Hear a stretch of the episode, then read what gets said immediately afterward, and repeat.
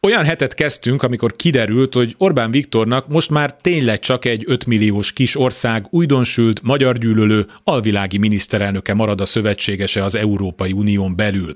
Átgázolt rajta a varsói gyors vagy valami hasonló képzavar. Lényeg, hogy Orbán többet fog most Pozsonyba járni, mint korábban lehet még a Svatopluk szobrot is megkoszorúzza Ficó társaságában. Előtte azonban még nagyot ment Pekingben, barátságos megbeszélésen van túl egy háborús bűnössel, aki gyerekeket raboltat el a szülőföldjükről, még azzal is kényeztette Putyint, hogy katonai műveletnek nevezte a tömeggyilkos háborút, Mindezt annak ürügyén, hogy hát az energiabiztonság, aminek kapcsán láthatóan mindent elkövet azért, hogy továbbra is egy kiszámíthatatlan diktatúrának legyünk kiszolgáltatva. És ez nem olyan pragmatikus bizniszelés, amit mások is megtesznek, nem kedélyes hátlapogatás a vöröskánságok bizarr diktátoraival, ez már egy másik liga, ahol ő csak hasznos hülye lehet, de győztes soha.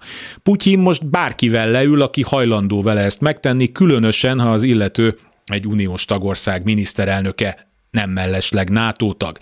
Az sem igaz, hogy ő arra törekszik, ne szakadjon meg a kommunikáció az oroszokkal. Erre számtalan más csatorna létezik, amiket nyilván üzemeltetnek is. Egy ilyen parádés gesztus csak Putyinnak jön jól.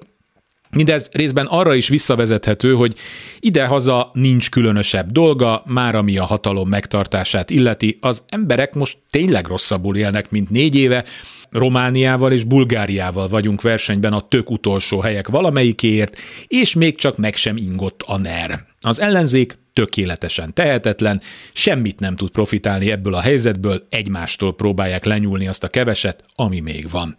Piszkosol irigylem a lengyeleket. Kárpát Iván vagyok, ez az Esti Gyors, a hírek után kezdünk.